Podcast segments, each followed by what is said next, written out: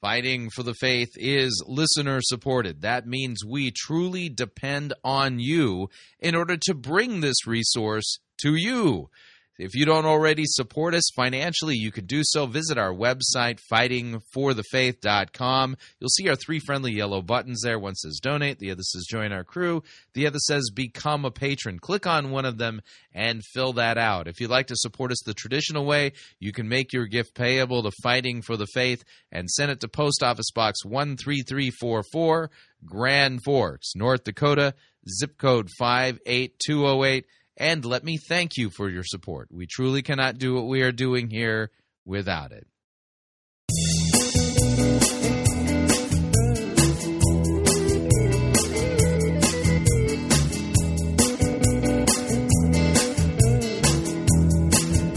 It's time for another edition of Fighting for the Faith.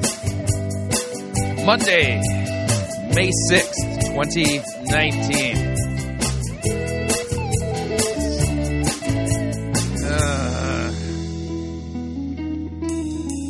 Looking at the uh, program topics, and yeah, hope you're ready for a trip to outer space. Yay, I'm looking forward to going myself.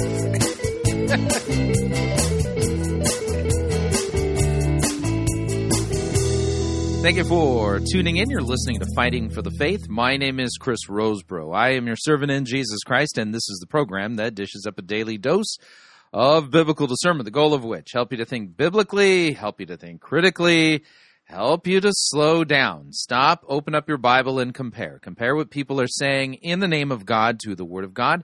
Sadly, there is no shortage of crazy things being said out there. We take the time to open up God's Word, to compare and contrast what the most popular pastors, preachers, teachers, conference speakers, self-proclaimed prophets, prophetesses, self-appointed apostles, apostles, and apostolettes, apostles, apostles, yeah, double apostles, and uh, those are the super-duper apostles, the double-double apostles, yeah, apostles and apostolettes, and those generally put forward by the evangelical industrial complex as those whom we need to be listening to, whose books apparently we need to be buying, and whose small group curricula we should be studying instead of the Word of God. Yeah, weird how that works. Over and again, we demonstrate that the steady diet of doctrine, that's teaching that's put forward for consumption by the average evangelical, far from biblical, far from what God's Word said. There's a whole lot of just making stuff up nowadays. And, uh, in fact, let's kind of just swing into, you know, the, where we're heading today. But before I do that, just want to let you know, uh, soon, very soon, we'll be putting up the website for this year's uh, twenty nineteen Pirate Christian Radio Conference. Save the date. Start making your travel plans now. Uh, we will be in uh, Swansea in the United Kingdom, which is part of Wales, and uh, at the, the Siloam... Uh, Siloam Baptist Church will be hosting the event on August ninth and tenth. August ninth and tenth, myself, Pastor Jervis Nicholas, Edward Charmley, Gary Ferguson, and uh, others to be announced will be uh, featured speakers at this year's Pirate Christian Radio Conference, and it's free. It, it, it's this is our way of giving back, so if Uh, those of you in Western Europe who've always wanted to come and hang out with other listeners of Fighting for the Faith, Pirate Christian Radio, and uh, and you know you're, you share a concern with you know w- with the state of the church, and you want to meet with like-minded people, want to meet me, want to meet Pastor Gervais Nicholas Edward Charmley, come on down and and uh, and uh, plan on attending. Again, uh, the attendance is free. There will be a registration page that will go up shortly in the in you know the week or two ahead. And once that goes up, you'll be able to register, and, and that's the thing. If you, even though it's free, you got to let us know you're coming.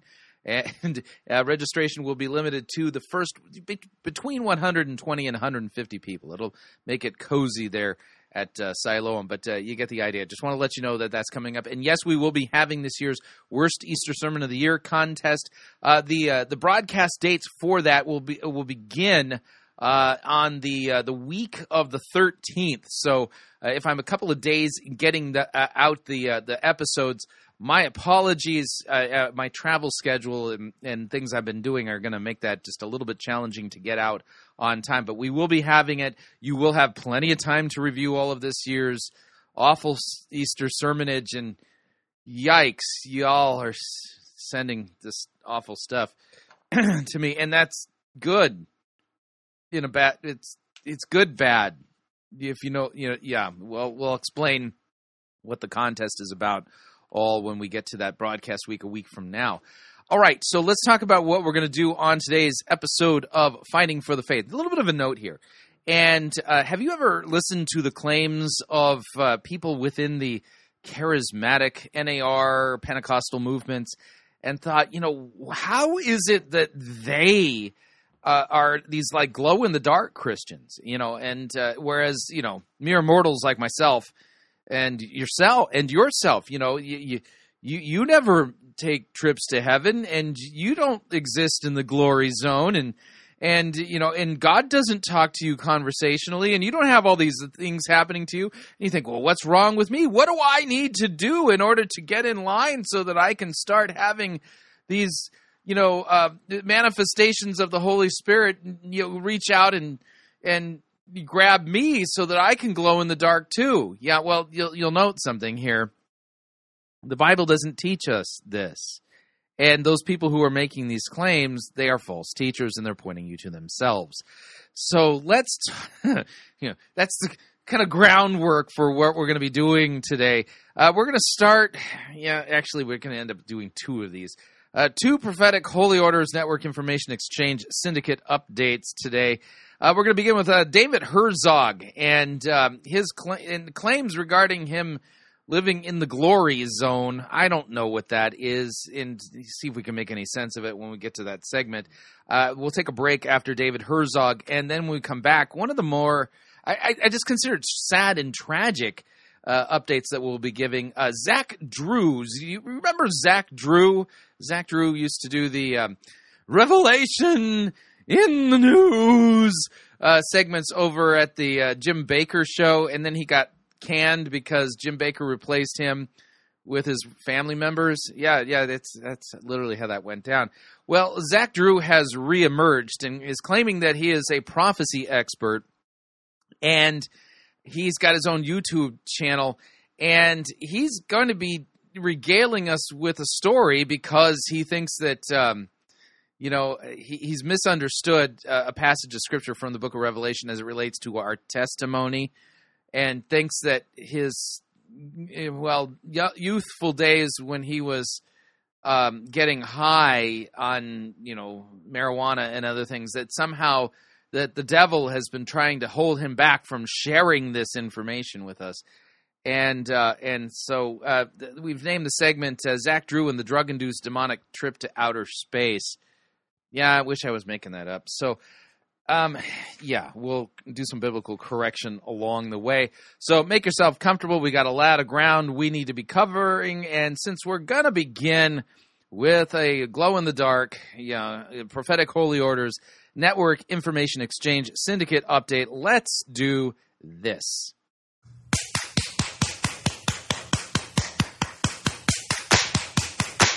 Oh, hallelujah.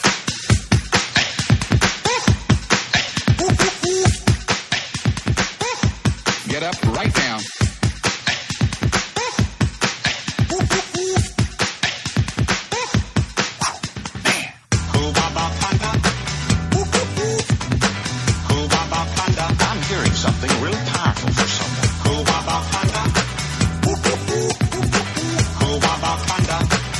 And now listen to this.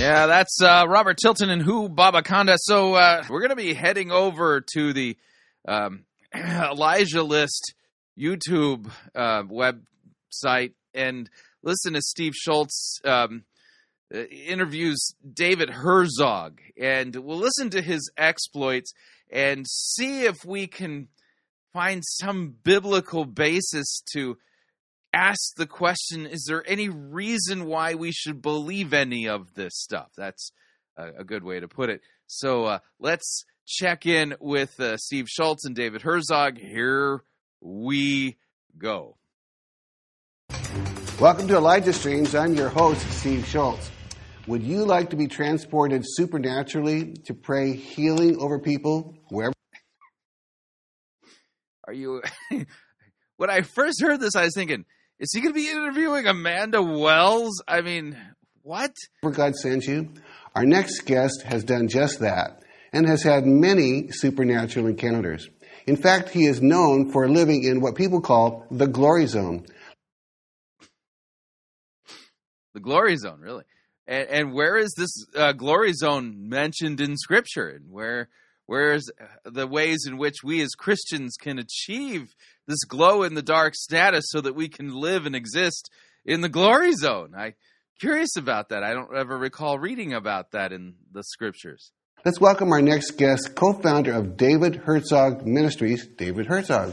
Nice to have you. Good to be here, Steve. We were last together in Washington, D C at the inauguration. I, I want to hear this. Tell the story where you prophesied. I, let's just jump into this. All right. You prophesied to some Israeli people in D C Tell me about that. Yeah, so there was the prayer breakfast at the Trump Hotel, the hour of his inauguration. Okay. It was the, the very prayer, hour. The very hour of his inauguration at Trump. And this didn't cause an international incident, I'm sure. Hotel. And so I get over there, and God tells me, when you go there, I'm Doc- going to use you for Israel. Doctor David Herzog. Doctor. What is he, a doctor of? Israel. I didn't understand what that was. I mean, I was invited to come. I didn't know what I would do or not do. The organizer said, get on the stage. I need you to prophesy over the Israeli government Knesset members that are here. I'm like, what? You have a word? I said, I'll, I'll get one by the time I get up there. And oh, look, there's Rabbi Jonathan Kahn on the stage. Too, yeah, Con, C O N. Oh, boy. Oh, man. It, I just... Have you noticed that uh, Trump's spiritual advisors seem to have been grabbed out of a Cracker Jack box and uh, they just are as bad as they come? I'm just It's something I've noticed for the last couple of years. And then when I got up there, this is what came out of my mouth. I declare that Donald Trump will keep his word and he will move the U S embassy to Jerusalem. And when I said that, people started cheering, and, and the Knesset guys, some of them were crying. Really? They were really moved. Because they Had you not pre-planned to give that word? No, I just knew it was something about Israel. It was in my heart. I, yeah. For years, I got... The prophecy was down in my heart somewhere, and they kind of put me on the spot, and poof, it just burbled up. Uh-huh. God had told me that when that would happen, yeah. it would be one of the signs, one of the signs of, that we're really close to an awakening. Yeah. And then when that happened, when I was able to do that, it was uh, so that was a sign that we were close to an awakening. By the way, the charismatic, uh, you know, movements and the N A R, are, you know, you remember the Star Wars movie? It was uh, Empire Strikes Back. That you could always tell that the Empire is getting ready to jump into lights because they dump their garbage. Anyway, um, in a similar way, that, that's the metaphor.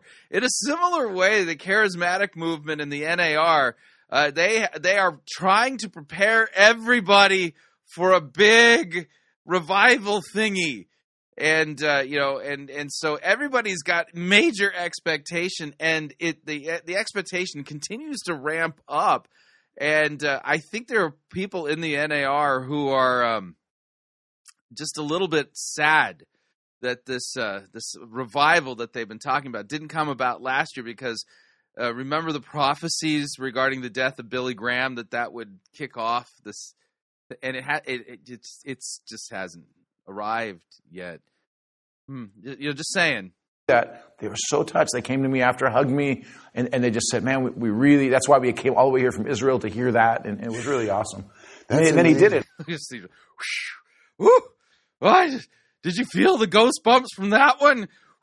Woo! Like a year later. I want to hear, David, we talked about off camera. Tell tell us the story of how God, you got saved when you were ten. We know yeah. that you told me that, but how did God bring you into the supernatural? What, what began to happen? Mm. I was after from ten on, I was really hungry. Like, okay, I'm saved, but something's missing. I didn't understand what it was. It was the Holy Spirit.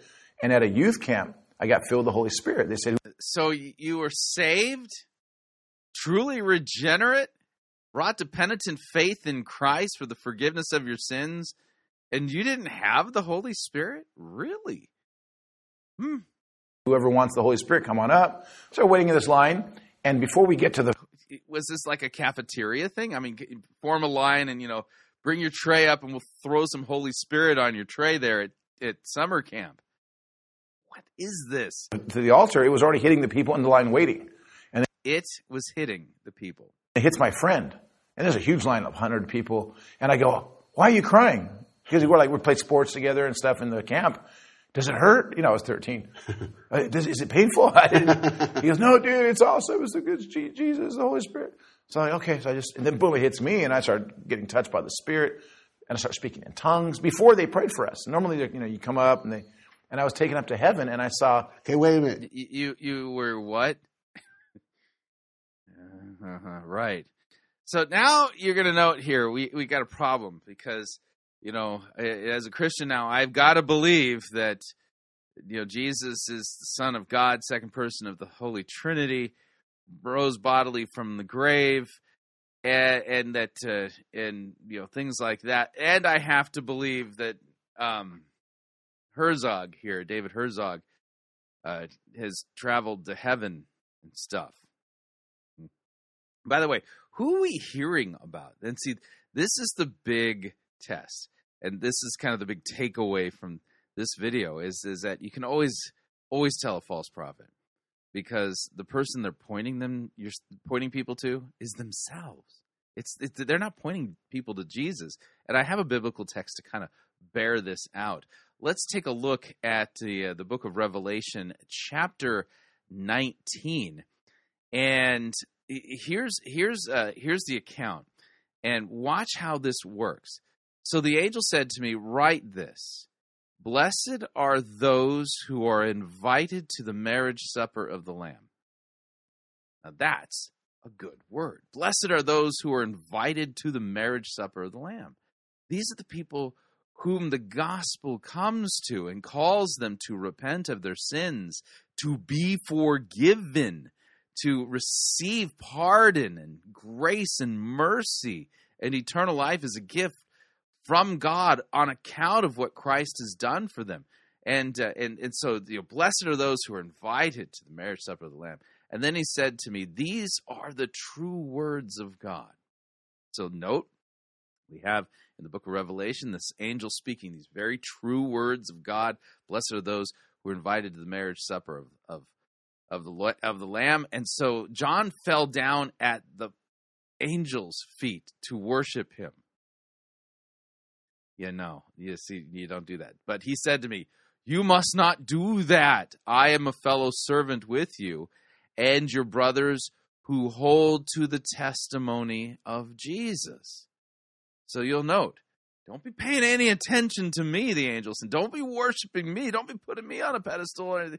Knock that off, right?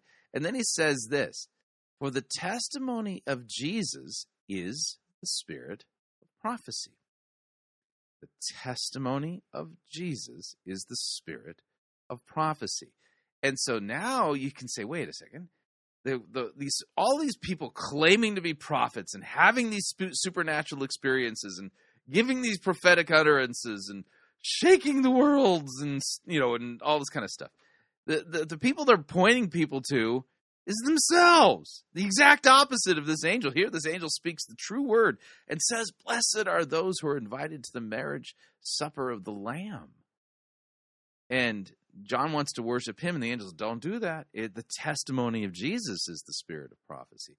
And the scriptures are about Christ. The prophets, even the Old Testament prophets, they wrote about Christ.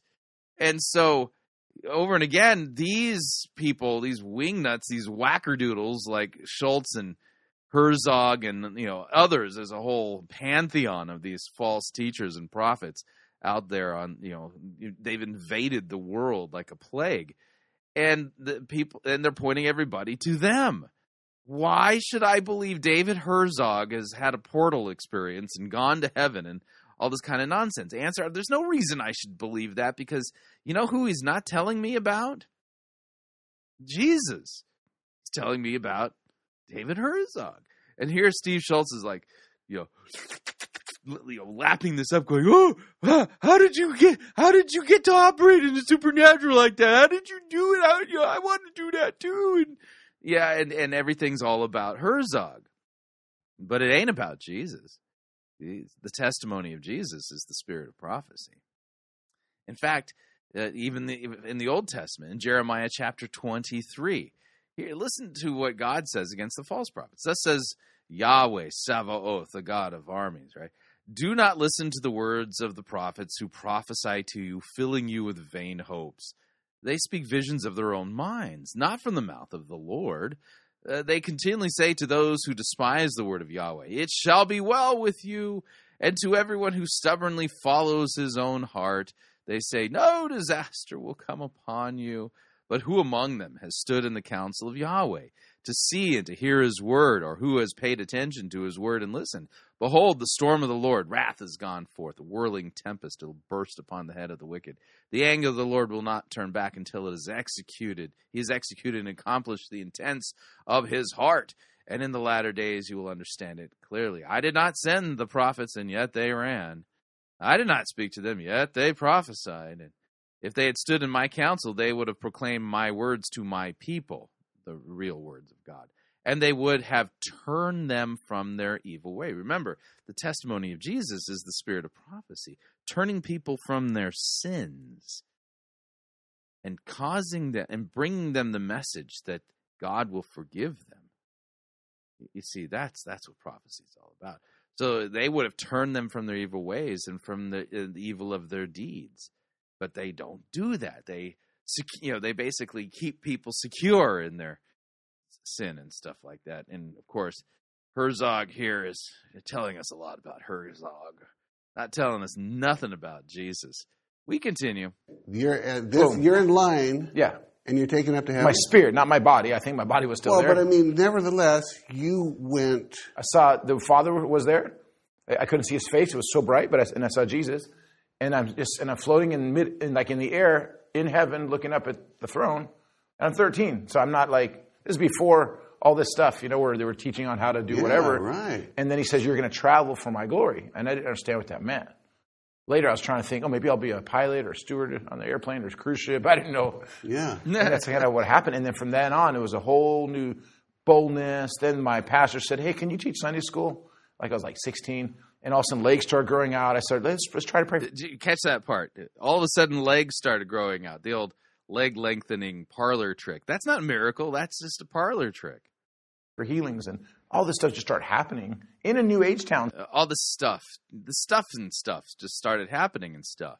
Sedona. I never was new age, but we grew up in this town that was, you know, full of all this kind of weird stuff. So what I'm getting through you, though, is that, okay, some people get saved and then other people get baptized in the Holy Spirit. God catapulted you, unlike many. He took you to heaven right to begin with.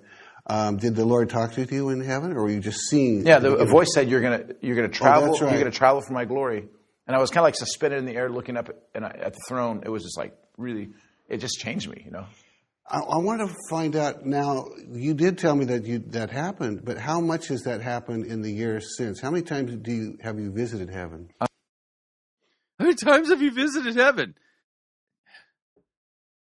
Uh huh. Yeah, yeah. So yeah, we, all of this is pointing us to David Herzog, pointing us to Jesus.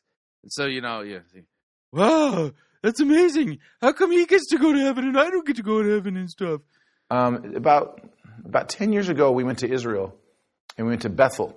Okay. Not the one in Reading, that the the, the, yeah. the first one. Where Jacob? Yeah, Jacob. Jacob's Ladder. And yeah. so no one was going there then because it was the Intifada. The wall wasn't up. People were. Buses were blowing up. So my tour guy was like, dude, you can't go there. It's dangerous. I go, I want to go. Okay, you can go, but you got to rent a bulletproof bus. You got to rent a soldier with a machine gun on the bus. I go, great. He was trying to discourage me. And the more he told me, the more excited I got. So we did it. We because you got to pass Ramallah to get there. It's like a settlement.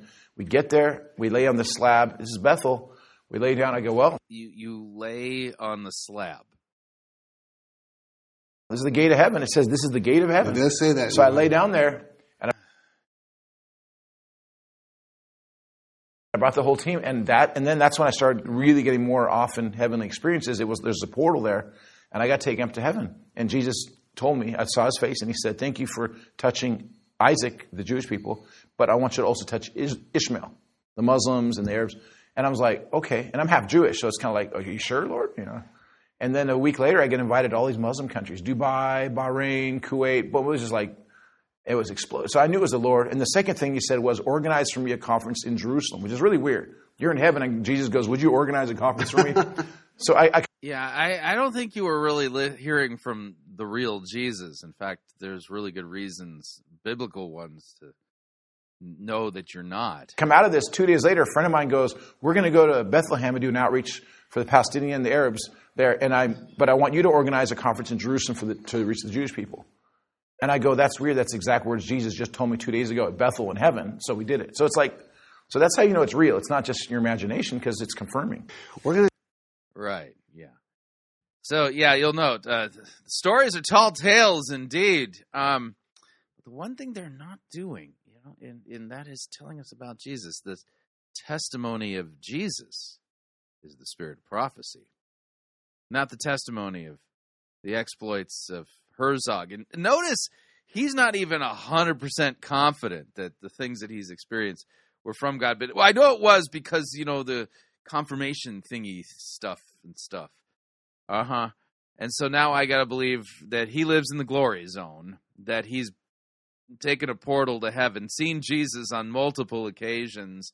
And notice the vagaries of the things that apparently Jesus told him to do. And there's Schultz. Oh, man, you really got catapulted, man, really early and stuff. And, and yeah, aren't you amazing? Mm-hmm. Yeah. This is the equivalent of John worshiping the angel.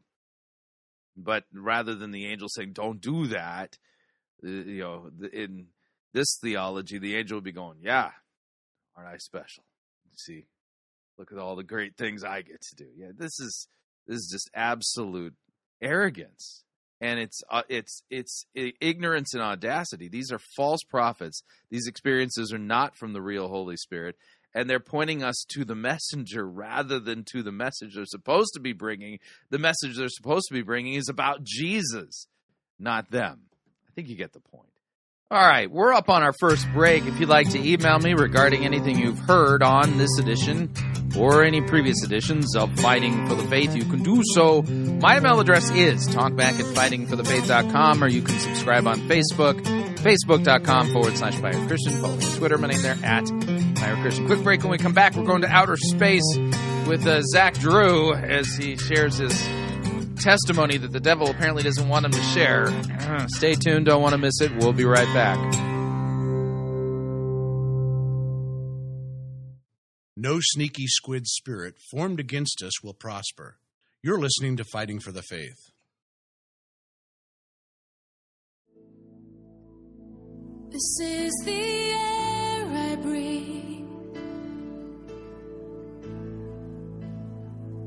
This is the air I breathe.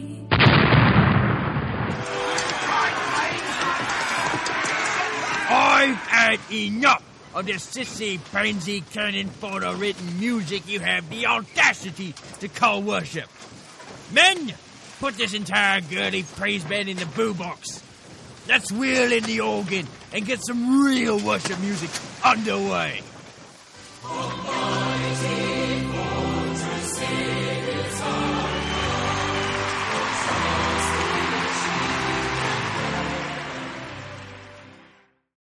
Ye be listening to Pirate Christian Radio. It's... Monty Python's Flying Circus Church.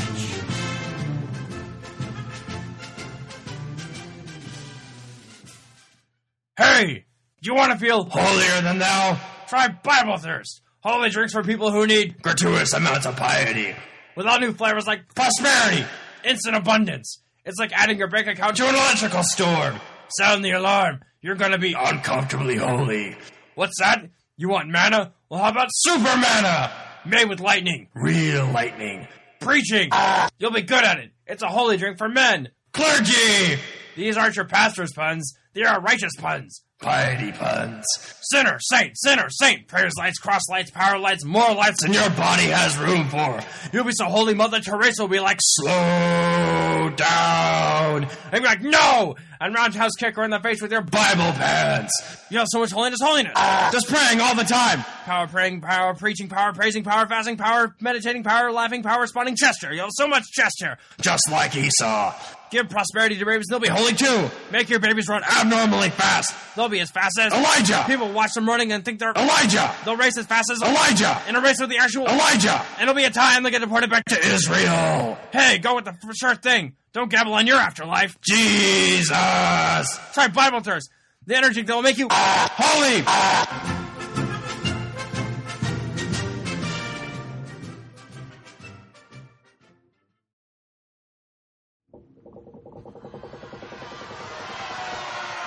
Oi, Captain, we got ourselves a heretic. Yarden. And exactly how do ye know that she be a heretic? She be endorsing the health and wealth heresy. Does he be speaking the truth? Jesus died to make us rich. Boo. Boo. And what exactly do we do with heretics? Uh, we throw them in the boo box. No, no, no. We preach the gospel to them. What if, um, the heretic doesn't repent? Then we throw them in the boo box.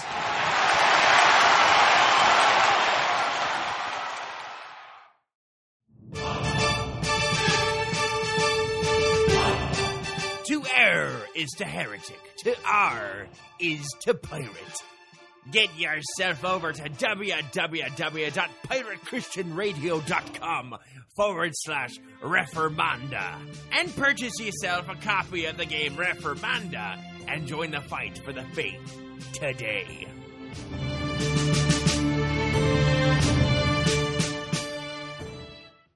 Hey everyone, it's Rex here to tell you about a product that I use on a daily basis. It's Coffee by Gillespie. It's delicious. It's got the caffeine you need to be a functioning member of society, and it's, it's coffee. There's all sorts of different blends to choose from that are themed alongside the church calendar. So not only does it taste insanely good, but it's also liturgical. Somehow. All you have to do is order it online at Gillespie dot coffee, and it'll arrive at your door in a convenient, resealable bag filled with either whole bean or pre-ground coffee. I personally like mine as whole bean because it goes so well with milk. Now, that's what I call a balanced breakfast. So head on over to Gillespie dot coffee and get some. That's G I L L E S P I E dot coffee. Rex out.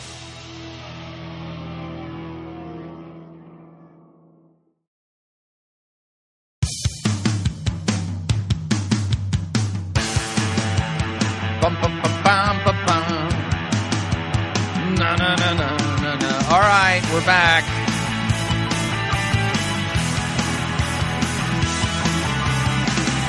Warning, listening to Fighting for the Faith could cause you to think there's no such thing as glow-in-the-dark Christians who live in the glory zone. Because they don't. Just a reminder, Fighting for the Faith is listener-supported radio. That means we depend upon you, your generous gifts, financial contributions, in order to continue to bring Fighting for the Faith to you into the world. And you can partner with us. It is a partnership. Visit our website, Fighting for the Faith. Dot com. When you get there, you'll see our three friendly yellow buttons. One says donate, the other says join our crew, the other says become a patron. When you join our crew, you get to pick your rank in our crew, and rank is based upon your monthly commitment. Lowest rank is Powder Monkey at nine dollars and ninety-five cents a month. After that, Gunner's made at twenty-four dollars and ninety-five cents a month. From there, Master Gunner at forty-nine dollars and ninety-five cents a month, and then Quartermaster, ninety-nine dollars and ninety-five cents a month. Joining our crew is a great way to support us. Of course, if you'd like to make a one-time contribution, you could do so by clicking on the donate button. If you'd like to become a patron on Patreon, click on the become a patron button. If you'd like to support us the traditional way, you can make your gift payable to Fighting for the Faith, and then send it to Post Office Box one three three four four, Grand Forks, North Dakota, zip code five eight two oh eight. And let me thank you for your support. We truly cannot do what we are doing here uh, without it.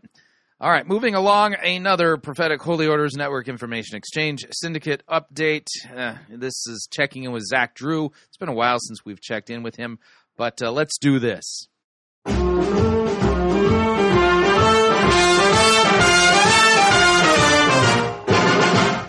Down at an English fair, one evening I was there, when I heard a showman shouting underneath the flare, I've got a lovely bunch of coconuts. There they are, standing in a row.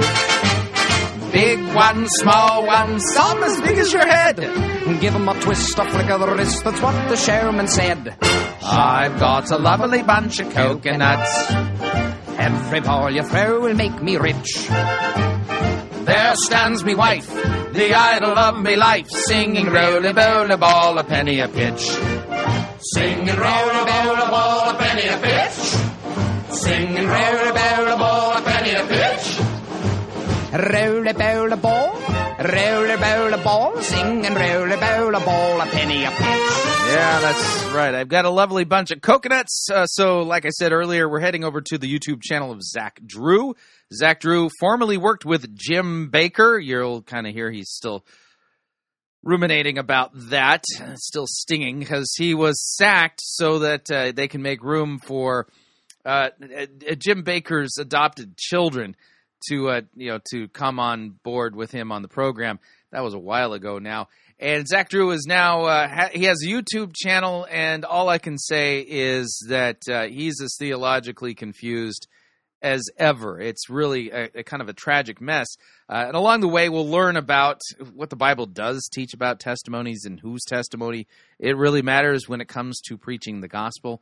And when I tell you it's not yours, it's it's the testimony about Christ, the eyewitness testimony about his life, teaching, death, burial, resurrection, ascension into heaven. That that's the testimony that you want to be telling people about, um, not yours. So uh, without any further ado, here's Zach Drew. It is time I share the untold side of my testimony, where I left reality and spoke to a demonic entity in what I perceived at the time, I was seventeen, to be outer space. You know, with an intro like that, I would like to reach out to Zach Drew's friends.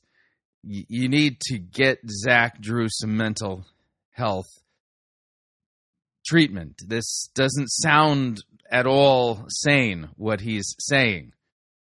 And this demonic entity was deceiving me about eternity, heaven, and the true things of God. And my story isn't as rare as many would think. Notice the self-importance here. Millions in America have had experiences like this, and they're still sitting completely deceived with what they were shown because of gateway drugs. It will ultimately give you a glimpse on really the core of me. I really don't need to know the core of you. The core of you is pretty much the same as the core of me, uh, born dead in trespasses and sins and having a horrible, no good, dead, you know, sinful nature that doesn't desire to do the things of God, doesn't love God. Yeah, we, we all have that down inside of us. And as Christians, we are also regenerated by the Holy Spirit through the word of Christ. And we have a new man within us. And the old man and the new man kind of war with each other. This is uh, normal for Christians. But when it comes to the things of Christ, I really don't need to know much more beyond what I just said, which can be shown from Scripture, regarding the core of you. Each and every one of us, we're the problem, not the solution. Yeah, we're the problem that Jesus' death on the cross solves, if you would. I think about this story almost on a weekly basis. Why? Um, where the Lord has brought me from. It's gonna, it's gonna show you a different side of, of me. And I, I don't need to see any other sides of you. probably explain why I talk about the things that I talk about on this show and why I feel the Lord has called me to certain areas of of ministry. Mm-hmm. Yeah, this guy is, um, like I said, he's deceived. Here we go. All right, now I'm going to fast forward because the intro to his program now follows, and we'll jump ahead to where he decides to actually engage in some teaching and lay the foundation for his testimony. Listen, Revelation twelve eleven. Ah, I'm I'm nervous about Andrew's over here by the side of the camera. I'm nervous about this show, and I'll explain to you why I'm nervous as we go on. But Revelation twelve eleven says this: they triumphed over him by the blood of the Lamb. That him is, is talking about the Antichrist. They tri- now we're going to notice something here. Okay, three rules for sound biblical exegesis. They are context, context, and context. And so here Zach Drew is parachuting into uh, Revelation, which is not an easy book to understand. It, it is filled with word picture symbols uh, that uh, need to be defined and uh, explained and understood. And Revelation twelve, there's a lot going on in Revelation chapter twelve. So he just jumps to Revelation twelve eleven. And the reason he's doing that is because he's looking for the word testimony, and he has a false understanding of what's going on in Revelation twelve eleven. We'll clean this up in a minute, but uh, let's let him spin this out. Triumphed over him by the blood of the Lamb, that's Jesus, and by the word of their testimony, your testimony, my testimony. They did not love their lives so much as to shrink from death. It gave them boldness. The, the, okay. All right, let's take a look at Revelation chapter twelve. All right. We'll start in verse seven because this is where the next word picture, you know, kind of graphic, frightening picture picks up in the book of Revelation in the flow of how it reads. And if you want to get more of the context, you can back up into uh, verse one. But for our sake today, we'll focus here starting at verse seven. Now, war arose in heaven, Michael and his angels fighting against the dragon. The dragon's going to be the devil. And the dragon and his angels, they fought back, but he was defeated, and there was no longer any place for them in heaven. And the great dragon was thrown down, that ancient serpent who is called the devil and Satan, the deceiver of the whole world. He was thrown down to the earth, and his angels were thrown down with him. And I heard a loud voice in heaven saying, now the salvation and the power and the kingdom of our God and the authority of his Christ, his anointed one here, Christos in this in this context, have come, for the accuser of our brothers has been thrown down, who accuses them day and night before our God. And so you'll note that this is a picture of victory. It is a it is a word picture depicting defeat of the devil, the accuser of the saints. And you got you got a note here that uh, the reason why the, the devil is able to accuse saints is because saints have for real committed for real sins. And there is guilt and shame associated with that. And the devil is all about the accusation. But what is it that overcomes the accusatory work of the devil, who rightly points out, those saints of yours, Jesus, they are sinners. They have committed great and egregious sins against you. And so here's what it says in verse eleven. And they have conquered him. They have conquered the dragon by the blood of the Lamb and by the word of their testimony, for they love not their lives even unto death. Now, I'm going to show you something here in the Greek, and I have to actually make this a little bit bigger. So they have conquered by the blood of the Lamb and by the word of their, and here's the Greek word, marturios. Uh-huh. Now, marturia sounds a lot like that word, you know, martyr. That's where we get the word martyr from. Somebody who gives the ultimate witness is a martyr. So they have conquered him by the blood of the Lamb and by the word of their martyrias, their testimony, their witness, for they love not their lives even unto death. So you'll note then that this testimony that is being referred to, you can make a very, very compelling case from the Greek in the context here that this is talking about that the fact that they conquered by the blood of the Lamb, which, by the way, silences the accusations of the dragon, because it is the blood of Christ which was shed for us, which gives us pardon and grace and the forgiveness of our sins. And the word of their testimony, the word of their martyria, so they give a witness to Christ and his forgiving, saving work, even unto death. That's the point of it.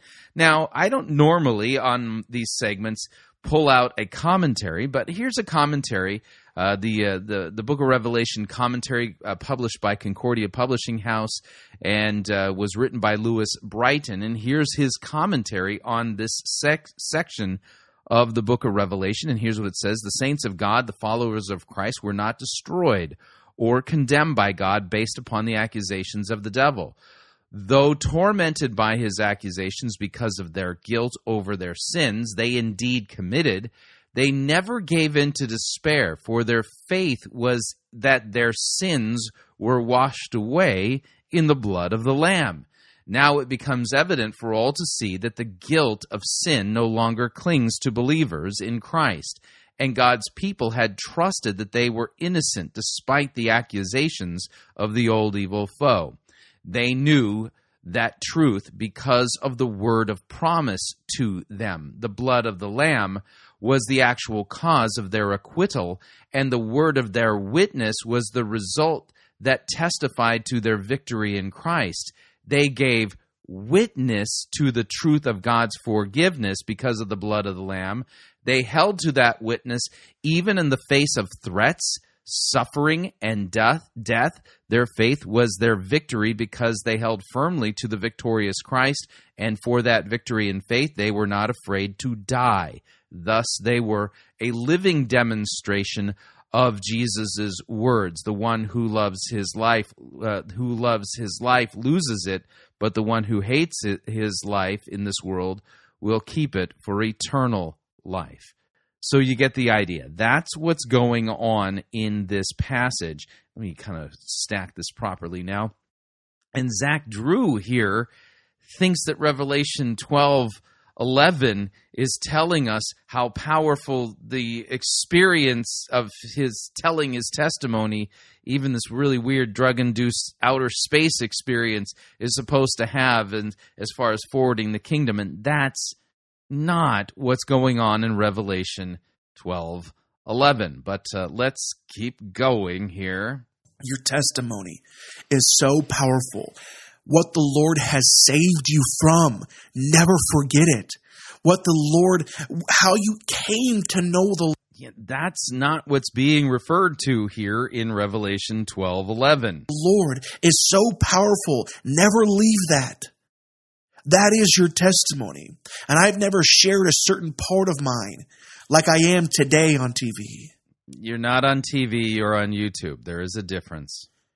Simply because it, I thought it was too radical. It was so radical. It is so radical. So demonic. So, so deceiving. I mean, I felt like I was swimming with evil in these moments. And you probably were. So, such an out of this world experience, I was always too scared to talk about it because I thought people would judge me too harshly. You see, whenever I was very first saved, I actually told this story to several people uh, around me. But there came a point in my life where I felt I had to prestigious, nah, uh, that's probably not, that's not the right word, more of a, I would say, recognized position later. Yeah, the Jim Bakker Show. Yeah, you were complicit in moving thousands and thousands and hundreds of thousands of dollars worth of awful tasting food buckets. On. I mean, I, I, I was the co-host of an internationally syndicated program that was seen by hundreds of thousands of people, probably millions of people. And, and it was a place where every single word was was judged and, and scrutinized by so many people. I mean, and that's not talking about this particular ministry. That's anybody who's ever on T V, whoever even has a large YouTube following. There's always trolls. Yeah, so when somebody offers a biblical correction to your false teaching and the false teaching of Jim Bakker, yeah, they, they are immediately demoted to internet trolldom. Yeah, isn't it funny how that works? There's always trolls. And I've literally just had to come to place in my mind that says, Zach, you're always going to have trolls. You need to share it. You need to share it. You see, I didn't want to say anything so radical then because I thought that it would discredit my own credibility or the credibility. Yeah, I'm pretty sure being the co-host of the Jim Bakker Show, at least that's what you think you were, uh, that would discredit your ministry pretty much with anybody who knows their Bible. Of even those around me. You see, who you saw on the Jim Bakker Show or True News, that who you saw as Zach Drew, that is me. That's totally me. Yeah, I I believe it. Yeah, we're hearing a lot about you. We're hearing nothing about Jesus. That is me on camera, and that is me off camera. Truly. I mean, my peers are like, man, Zach, you take these crazy animated stories. You're not on T V. I'm like, bro, I've been, this is how I tell stories my whole life. Like, this is just me. Like, this is, I love research. I love, I love finding out how things work, how they operate and, and, and telling, telling people. But there's so much, I mean, that, that people don't know. And why do we need to know? And I was always scared to tell this part of my testimony, but now I believe that that was all a lie. There's only one person that didn't want me telling this side of my testimony, and it is the adversary of our souls. It is the enemy. It is Satan. That- I'm one hundred percent convinced that the devil is very happy that you're telling this testimony because you're not pointing anybody to Jesus. You're pointing everybody to you. That is who does not want to you to tell people their full testimony. Who cares if you look weird? I've given that to the birds. I am serving the Lord. I believe this test. How are you serving the Lord? Jesus said to make disciples of all nations, baptizing them in the name of the Father, Son, and the Holy Spirit, and teaching all that he has commanded. He, this is nowhere commanded as far as Christian doctrine or teaching. And it, this is off into just some weird abyss of narcissistic bizarreness. Testimony will lead many people that are deceived to Jesus, that have had similar experiences to mine, that have been that have been totally lied to in these crazy other dimensions, these other realms, and it, and they can't pull themselves out of it. But you see, here's the thing. People have these experiences and they deem that as truth because it's literally the most real thing they've ever experienced, but yet it's all a deception because there is only one truth, and that is Jesus. That is Jesus. It's Jesus. It's Jesus. Yeah, and what did Jesus do for us again? Because when I read the text in Revelation, it talked a lot about how the blood of the Lamb, you know, forgives, silences the accuser, you know, stuff like that. I believe it was the enemy feeding me those lies.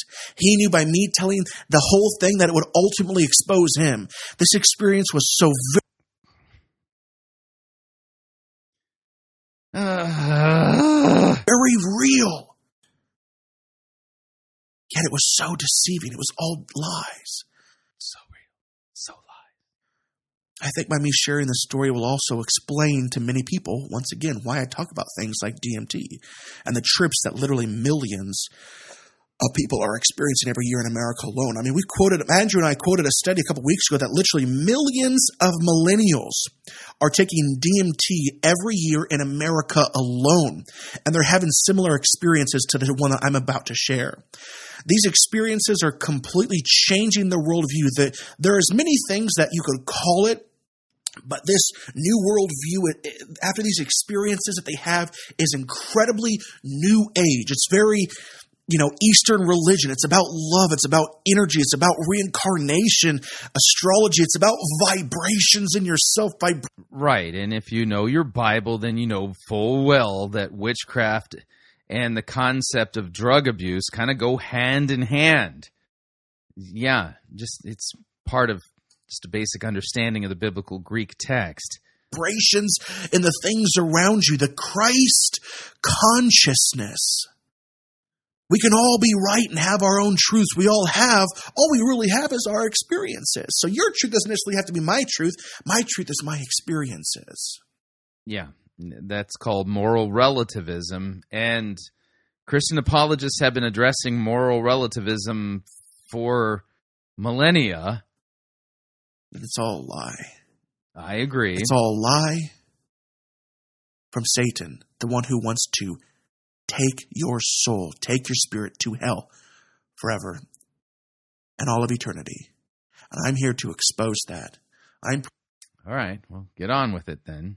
Start exposing, would you? Praying my testimony today will lead many to Jesus. That's only going to happen if you preach Christ and Him crucified for their sins, which would require you to also, you know, preach God's law, which shows them their sinfulness and their need for a Savior. I get the feeling we're going to basically hear outer space stories, not repentance and the forgiveness of sins. Here it goes. All right. My trip to the demonic and how it led me to the Lord. So I had just turned seventeen. I was raised in a Christian home. I really didn't have a relationship with the Lord. I was smoking a lot of weed. And, you know, whenever I could, I would pop pills whenever I would be able to find them. It was a week after my birthday. Um, I had just turned seventeen years old, and I had always had money growing up. Like me personally, I was always a wheeler and dealer. I was always whether mowing lawns or I would actually even like knock on people's doors. And and the reason why we're hearing all of this is because he does not understand Revelation twelve eleven, and he thinks that the word testimony there, martyria, has something to do with him now sharing this experience from when he was seventeen. Uh. I had I had an idea of what old electronics were worth. And, and I would just knock on people's doors and just say, hey, do you have any old electronics you'd like to sell me? And I'd buy old electronics in bulk and I'd go and sell it on eBay. You know, I, I would just, I would do random things to go to garage sales and, and buy things, then sell them on eBay. You know, this was in the dot-com everything. I mean, I'm probably ten, eleven, twelve years old. And, and you know, I was able to buy a, a, a one thousand dollars fish aquarium when I was like eleven and, you know, a gas-powered scooter when all my buddies are on bicycles because I was a little wheeler and dealer. And so I always had money.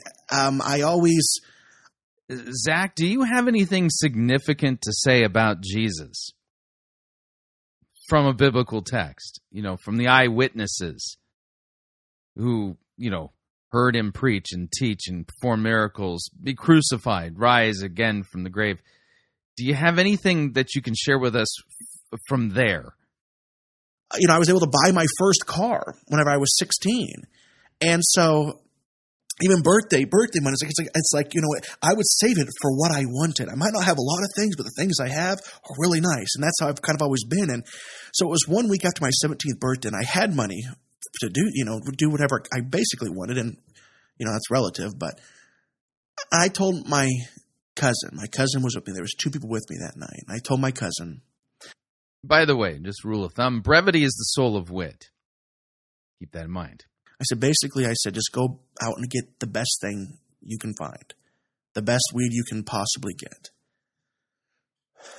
So that, so I had made myself a little reverse gravity bong to get myself super high, right? And so it would have been a Saturday or a Friday night or a Saturday. And I'm smoking lots of weed, and I'm smoking it, I'm smoking it, I'm smoking it. I, you know, it was almost kind of a game. It was being silly about how much I was smoking it. And still to this day, I do not know, and I'm just kind of like a disclaimer, I don't know how I left reality because I had smoked – You have no clue how you left reality there. I'm going to go with the weed had something, maybe just, you know, just a smidge to do with it. How is this helping bring people to repentant faith in Christ for the forgiveness of their sins? Weed several other times, but I do know just from my studies that people don't know this, is that weed is actually, it's a psychoactive drug. It is in the psychedelic family. And well, there's the answer to your dilemma then. You just answered your own question. I'm not sure how I left reality. that would be the way. And smoked in mass quantities, you actually can have some psychedelic experiences. Now, to the level of psychedelic experience I had that night, I don't know. I still don't know if it was laced with something. It very well could have been laced with something like D M T. But I do know that the other person with me was also hallucinating. So anyways, there's clue number two, that the weed may have had something to do with it. So it's nighttime. I'm down, you know, in my backyard. There's there was a big pond, and I'm filling up the reverse gravity bong with a bunch of water, and I'm lighting the weed, and I'm just getting absolutely blazed. My goal that night, as a seventeen-year-old kid, just turned seventeen, sixteen the week before, was to get higher than I've ever ha- have been in my entire life. I've always been more of an extremist. So I'm I'm trying to not just get high, not just get a buzz, but get absolutely blazed that night, and blazed I became. And so it was all fun and games. It was awesome. You know, we're laughing and having a good time. Like the, that's what deception is. It's, you know, it, it it reels you in because it initially sin is fun, but sin ultimately leads to death. And so I remember that's correct. I remember even after I'm smoking weed, I'm just completely blazed out of my mind, and I'm walking back up the hill from the pond. We lived at a a, walk, uh, a house with a walkout basement, and there was, you know, a pond at the very at the base of everything. And me and my cousin, and these two people were walking up with me, and one individual literally started to become incredibly fearful, and we're, we're trying to figure out what in the world is going on. Me and my my cousin Michael, and we he had envisioned himself that he was actually trapped in a, like a cage. Like there was a fence around him, and you know me and Mikey. So he became a mime, but rather than it being glass, it was an invisible cage. So rather than going like this, he went like that, right?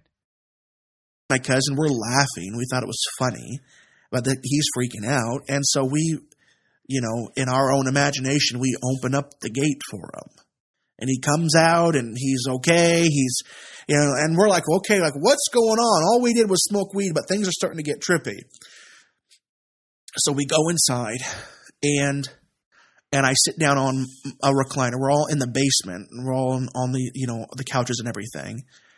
And it's it's it's a tremendous uh, a time. It's very it was very um it was very funny. It was fun. Like I was having a good time at this at this moment. And something happened to me, and I realized I don't know what's going on because this isn't a normal experience. But I started to hallucinate cartoon penguins dancing. And I'm laughing hysterically. You know, I'm like wheezing. So you hallucinated dancing cartoon penguins. Yeah, I'm feeling closer to Jesus already. And I'm, I mean, I'm having, you know, it was a very funny, very funny thing. And I'm telling, you know, my friends, oh my gosh, there's penguins dancing, you know, in front of me. Like, oh my gosh. And it was hilarious. And then it's like everything just radically started to change. Hey, here comes the darkness now. And it became very dark. And it was like within like just a matter of minutes, my two friends that were with me there that night, they had basically just passed out. I mean, they're just literally within a matter of a few minutes. They're they're asleep, and they are completely asleep. And all of a sudden, this is whenever it starts to get really dark. And there's certain things I still can't. I was talking to Andrew yesterday about this story. There's certain things I still can't quite make sense of. Yeah, like I'm having a hard time making sense of why you think that this is somehow going to advance the kingdom of Christ and that the devil is trying to keep you from telling this story. One of those things being the very next thing that happened. I started hearing this voice. And this voice simply said, your word for heaven is Yarden, and heaven isn't real. I'm like, what? All of a sudden, it just like unlocks something within me. You know, I'm not. I don't have Jesus living. I mean, like this is this is this is B C. This is before Christ in Zach. And it was so trippy because you said, "My your word for heaven is Yarden," and it was very, very terrifying. Was Zool there? And the Keymaster. Because in my mind, it was like he went. It went to a place where I had forgotten. As a little itty-bitty guy, you know, I, I don't really know, maybe three, four years old, I knew about heaven. And for some weird random reason, the word that was associated with heaven in my mind as a little infant was Yarden. I don't know. I can't. I don't know why. And kids are funny. We're funny when we're kids. And so my little word for heaven was Yarden. Okay, so your drug trip, pharmakia, has uh, put you in touch with the demonic, which is exactly to be expected, which is one of the reasons why Scripture forbids these things. These hallucinogenic, mind-altering drugs put you into an, an ecstatic state that makes you pretty much super-de-duper susceptible to the demonic. That's what's happening here. And so he said, your word for heaven was Yarden. And it literally was – and then he said this, and Yarden isn't real. Heaven isn't real. And – it was so terrifying because that was the way this thing solidified his credibility with me, because he told me something that only I would know. No one else. Demons can do that, you know. Never knew why this this whole Yarden thing, okay? Now, I just want to give a brief time out. A couple of years ago, I looked up this, and I don't know if it means anything at all. I don't have any idea. Then why are you sharing this? I think that whenever we're in heaven, that we're going to talk Hebrew. We're going to speak Hebrew. That was – I really – I think that. I, I I do believe that. Yeah, ani mevin ivrit. Yeah, okay. You know, there's conjecture. How old will we be? Will we be thirty-three years old? Because that was the age that Jesus – died for us on the cross. I don't know. We will have glorified bodies, and we very well could be speaking Hebrew. I'm seventeen years old. I don't know anything about Hebrew, Greek. I don't know anything about really the Bible at all. Yarden is a Hebrew word. It's not in any other it's not in any other language.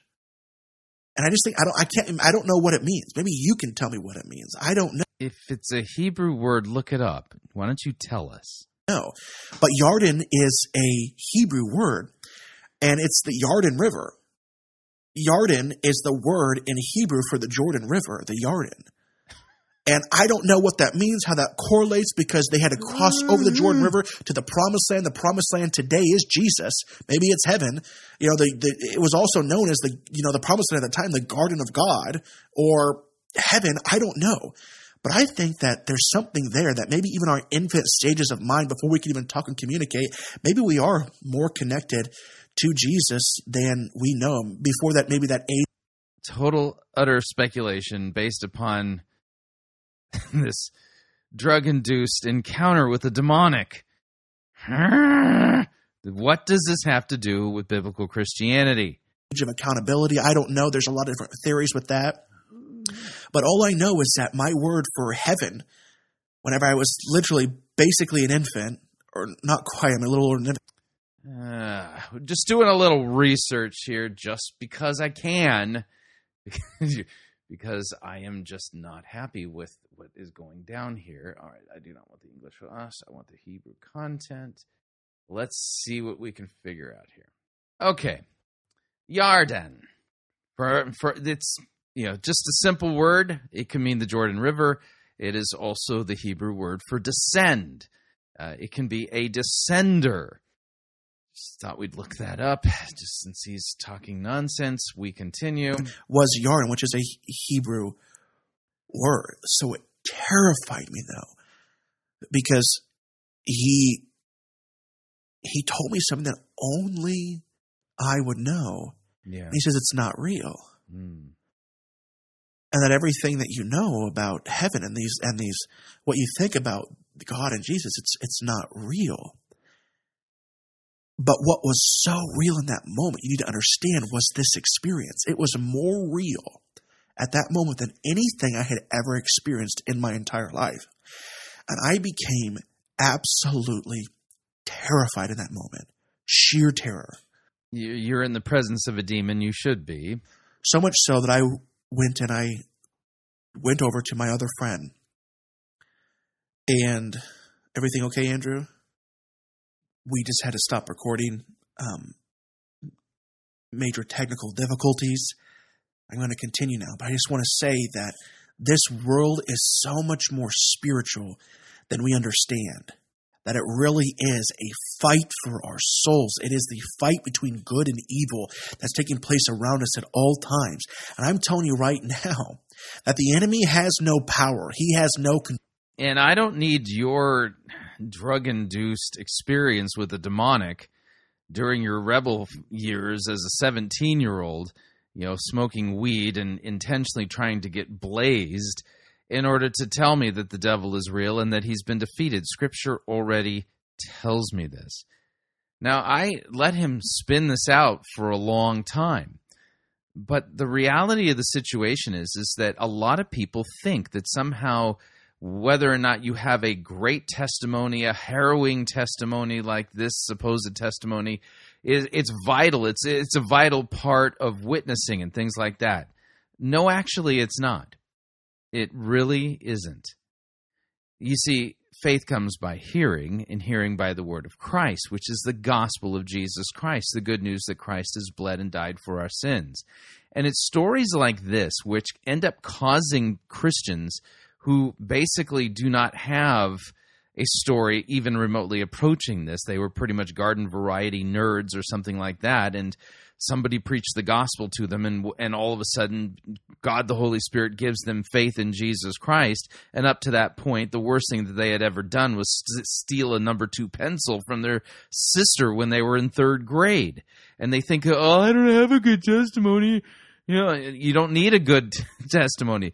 The testimony that we're supposed to proclaim is Christ, the one who bled and died for our sins, who rose from the grave victorious on the third day, and the eyewitnesses bear witness to that fact, and we are to call people to repent of their sins, to be forgiven by the shed blood of Christ, and to bear fruit in keeping with repentance.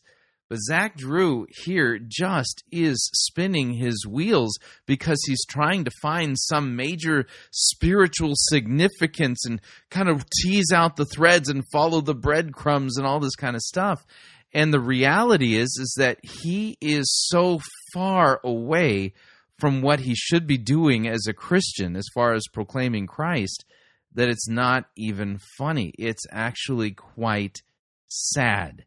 And so he, he, they had technical difficulties. He'll even interpret that as proof that the devil was trying to keep him from sharing this story. No, really, Zach, the devil wants you to keep spinning your wheels and telling these stories like this, because the more you think that this is super important, that the devil's trying to keep you from telling the story, the farther and farther away from actually substantively proclaiming Christ and what he has done for us, you become. So far down the road. I think you get the point. Pray for Zach that the Lord would open his eyes to what the truth of Scripture does say, so that he will stop going down this trail thinking that he's somehow teaching what God wants him to teach and opposing the devil in the process, because really he's not.